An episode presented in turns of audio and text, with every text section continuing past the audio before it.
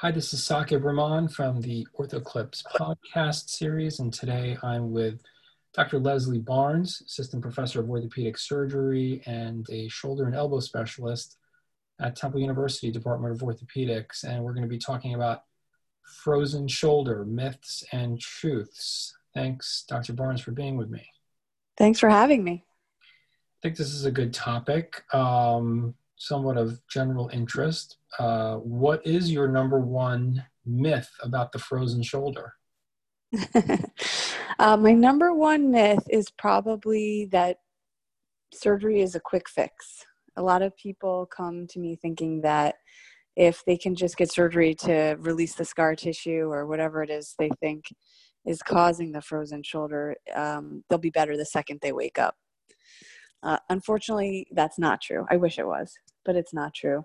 Uh, it still takes a lot of hard work of rehabilitation and continued range of motion exercises pretty much starting the day after surgery in order to get a good result because otherwise the scar tissue will really just reform actually so basically the surgery does release the scar tissue or the adhesions but it's not the only thing needed for a good result and it's still a lot a lot of hard work in physical therapy even after surgery.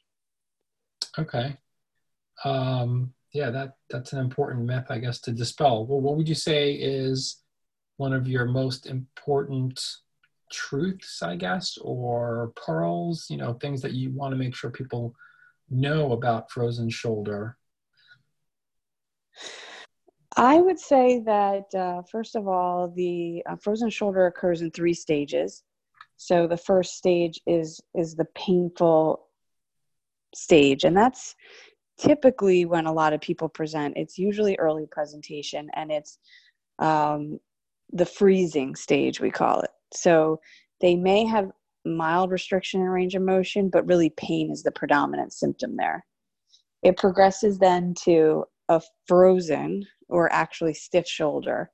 And that's an actual mechanical block, pretty much, because by that time the capsule has has actually thickened. The structure of the capsule has changed somewhat and has caused a restriction in motion.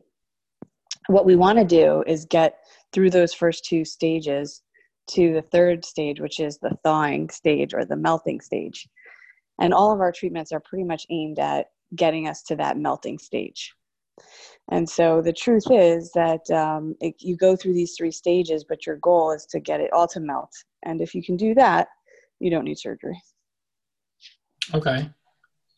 So, um, okay, yeah, the stages. Everybody should know about the stages. What's um, what's another myth, um, either that other doctors or patients themselves uh, hold about the frozen shoulder?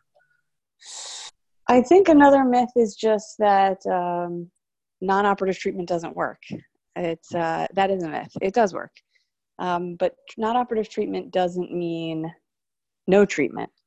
In other words, it doesn't just mean waiting for the shoulder to get better. It actually requires attention and medication sometimes. And so, what does work is uh, physical therapy for range of motion exercises as much as many days in the week as they can get there and supplemented at home as well on the days that they are not in physical therapy.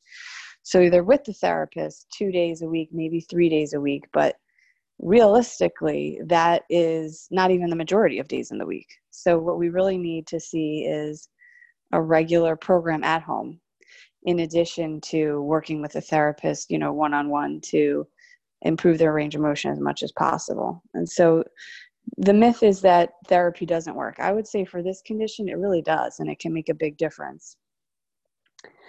Uh, and the other myth regarding treatment is that um, once you've tried Advil or something, you've maxed out your non operative treatment. Um, the truth is that uh, steroids help too.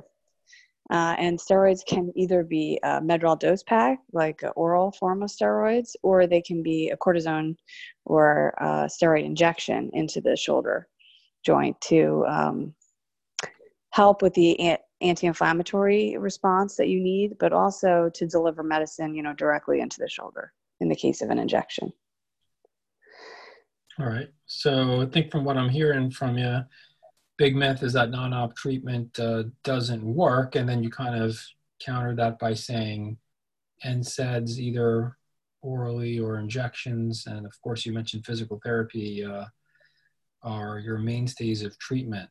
Um, any other myths uh, as we start to go down the line? I'm sure you're telling me your most important ones first, but uh, there's some more obscure ones that people hold. Yeah, I think that people think also that it's always from diabetes. I would say that diabetes is one of the most common causes and also one of the ones with the worst prognosis, actually. Diabetic patients are more likely to need surgery than other groups of patients. They tend to have a worse stiffness, and that gives them a lot of visibility. But it's not just from diabetes it can be really from any endocrine changes actually it can be thyroid conditions can be associated but even hormonal changes like uh, menopause or big fluctuations in hormone uh, can cause frozen shoulder so it doesn't always have to be diabetes although if a patient hasn't had any other regular checkups, I sometimes do tell them to, if they don't have, for instance, a thyroid problem or um, perimenopausal symptoms, I sometimes tell them, go get checked for diabetes because there is a high association with it and they may not have a diagnosis, but they should be checked for it. Uh, however, besides diabetes, there are other endocrine causes that can lead to frozen shoulder. And then there are also non endocrine causes that can lead to frozen shoulder. So it can be post traumatic, it can be related to a fall or even a fracture in the shoulder that leads to this abundance of stiffness, uh, pain, stiffness, and adhesions in the capsule. And it can also be post surgical or related to uh, recent uh, rotator cuff surgery, for instance, but also any axillary surgery. So I see also patients who've had um, mastectomies or axillary um, node dissections who, because of the natural healing process and the desire for immobilization of the arm related to their chest or breast surgery, they get frozen shoulder as well, just a mechanical uh, cause from adjacent surgery. So the endocrine causes are important, not just diabetes, but a lot of endocrine changes. And then there are also post traumatic or post surgical factors that can lead to frozen shoulder too.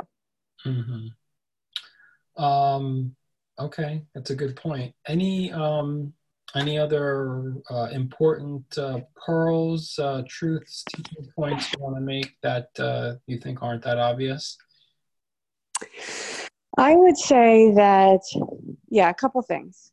Uh, first of all, it's an actual inflammatory process of the joint capsule itself. So it causes fibroblastic proliferation in the joint capsule which is a 360 degree pouch around the whole shoulder. And the entire, the entire pouch is affected, really. Um, it leads to thickening, fibrosis, and adherence or adhesions within the capsule. And the way you do, the reason that this is important is because it can help you with diagnosis and then also management. So, in terms of diagnosis, because the capsule as a 360 degree structure is infected globally, it leads to a loss of motion in all planes. So I would say that you don't just lose your forward elevation, but you also lose external rotation. You also lose internal rotation. It's every direction that the shoulder wants to go in is restricted. And so sometimes people come in and they really just only have pain going up.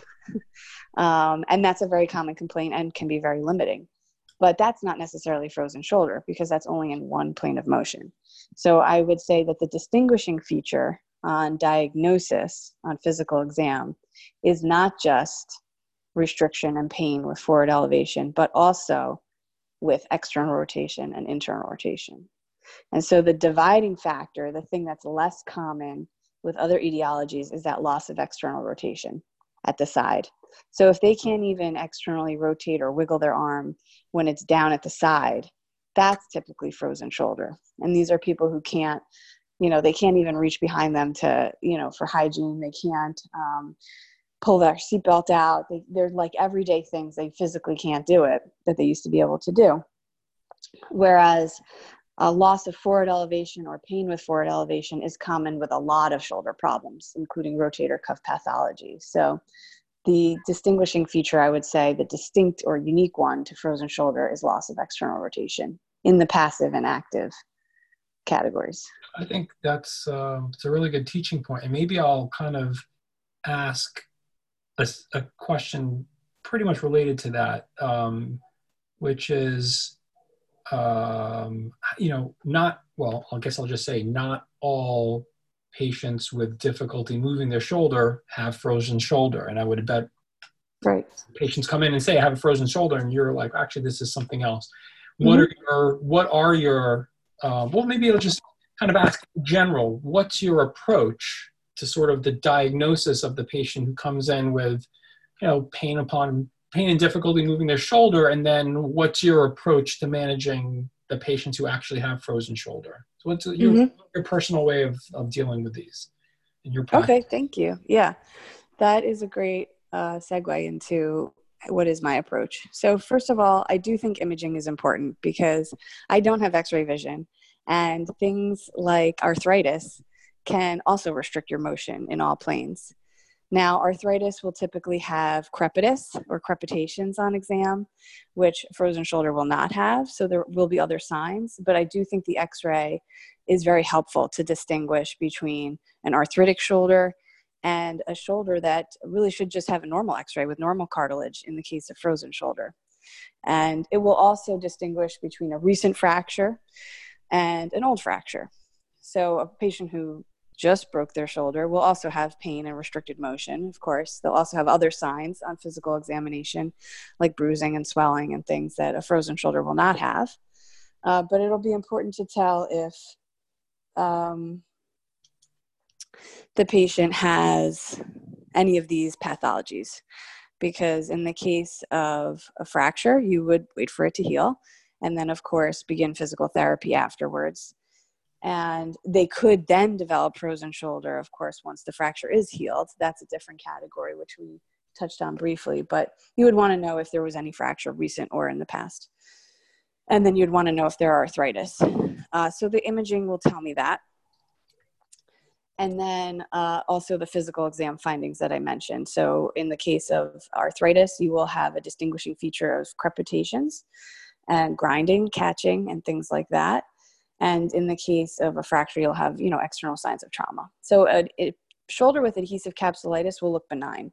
They should have really no external changes. Their skin should be benign they should have no crepitations or grinding sensation but really an actual just a mechanical block at, at certain um, levels of forward elevation external rotation or internal rotation and then their imaging should essentially be normal. They should have really no pathology or minimal pathology on, on imaging.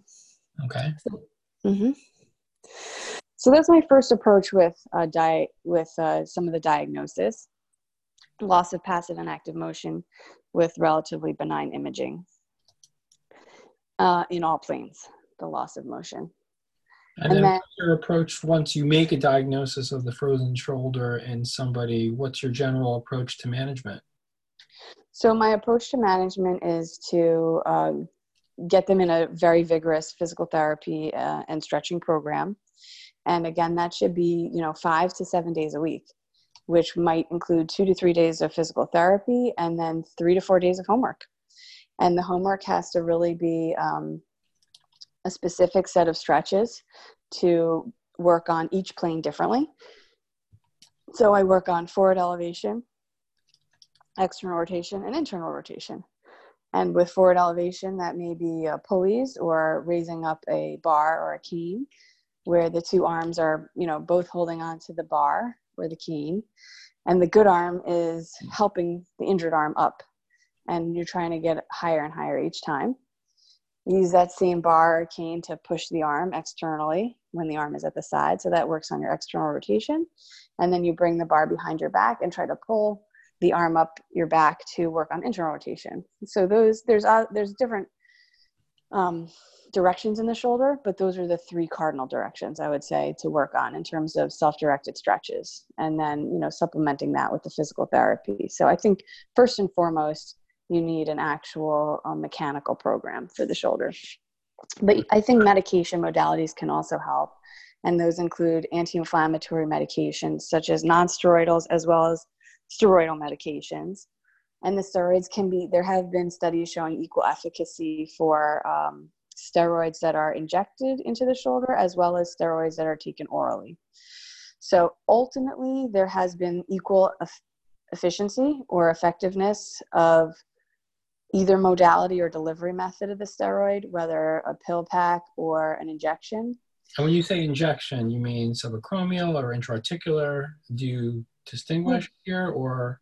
Yeah, that's a good question. We generally mean intraarticular because I do think you get a benefit to a little bit of that volume, distending the capsule like a mechanical right. distension. Uh, we really don't do, it's a little historic to actually physically distend the capsule to the mm-hmm. point of internally stretching it. That was um, sort of a historical technique where they would physically put in a catheter in the shoulder joint and physically expand it with saline. Right, under pressure. To try to break up adhesions. That's been described. It's pretty painful. The patients are awake and, um, you know, it obviously has some limitation to it. uh, do you end up having to do surgery for these patients? I guess yeah, when so, these methods fail, and if so, what um, what are the mainstays of treatment?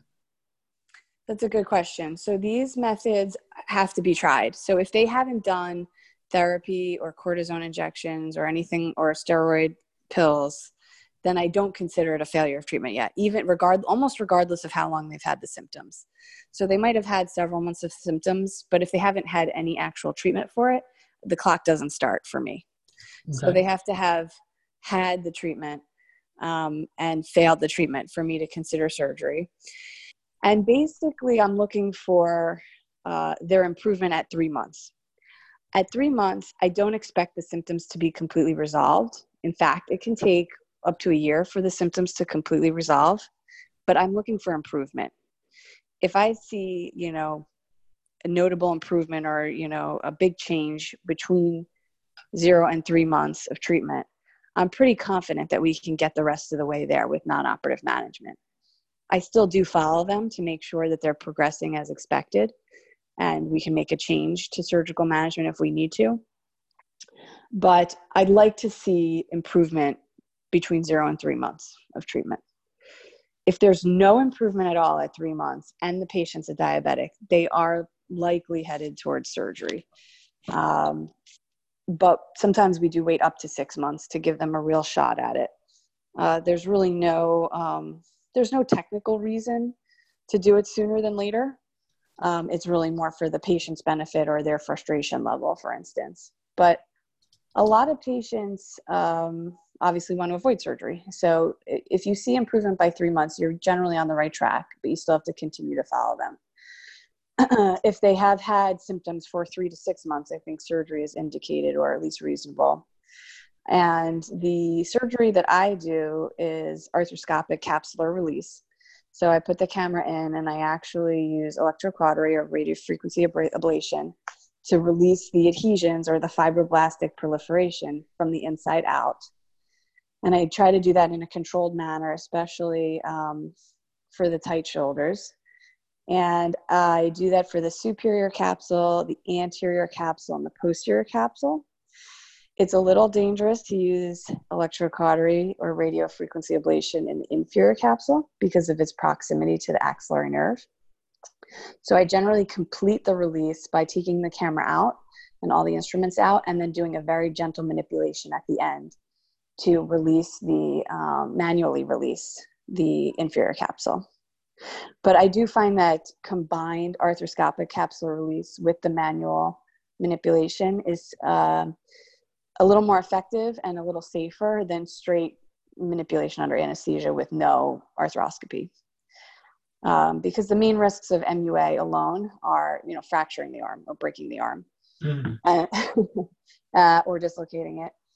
And also, a risk is just that you don't get all the scar tissue out by just manually ma- manipulating it. So I like to combine um, the arthro- arthroscopy with a gentle manual manipulation as well.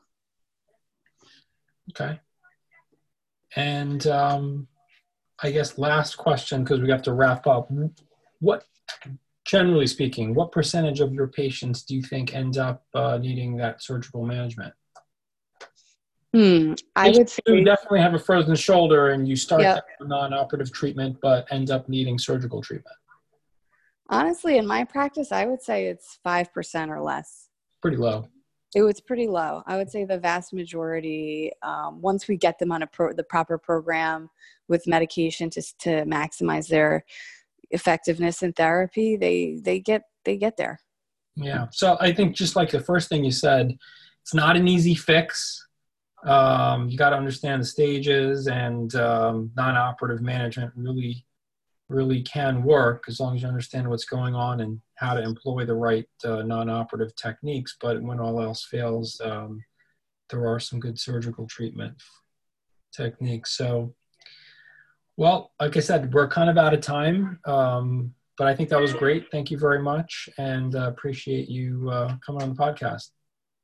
Thank you so much for having me, and uh, definitely uh, feel free to reach out uh, if there are any questions that remain after the podcast. Thank you. Thanks. Bye.